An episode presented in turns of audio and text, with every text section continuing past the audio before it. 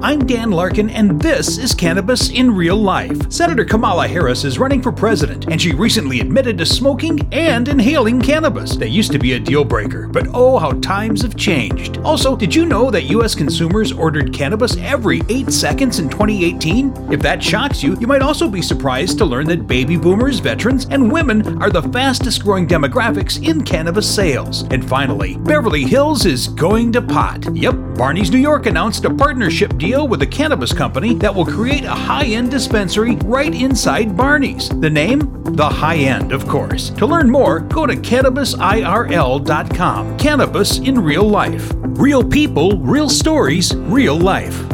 I'm Dan Larkin.